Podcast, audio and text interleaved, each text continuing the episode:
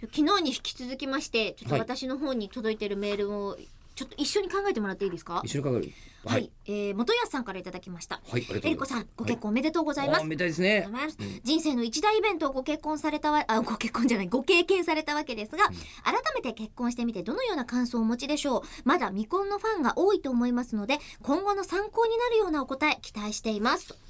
なるほど。あの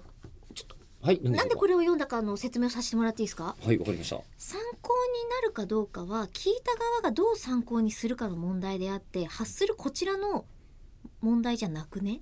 えっと、すみません、すみません。なんでそんなに、あの、予防線張ったんですかい。やいやいやじゃためになる話はしませんよみいやいたいやな。だって、うん元康さんが今後の参考に何をどう参考にしたいのかがあまりにも分かんなくてあ立場にもよるよね。そうそうそう妻としての立場で、うん旦那にはこれを。妥協しろとかあーもし急に言ったとしてももどこに妥協す まあそすいません妥協してないんですけど妥おっと。協はしてないんですけど若干ののろけめいた何か全然が。妥協とかしてないんですけど妥協してないんですか。はい満額、うん満満額。額引き出した100万って感じですかね逆にあそんなはい の珍しいですね。こののろけ初めてですよ。このポッドキャストで出たの。全くもって、うんなので、うんはい何が今後の参考になるんだろうっていうのも分かんないし、はいはいはい。と思ったんですよ。今後の参考ですかう。ん、吉田さん何僕ですかね。どっちかっていうとしかもこれ結婚長くしてる方が答えるべきようなことなの気がるんですよ。15年ほど。 15年15年ぐらいはい。結婚してますけども。あ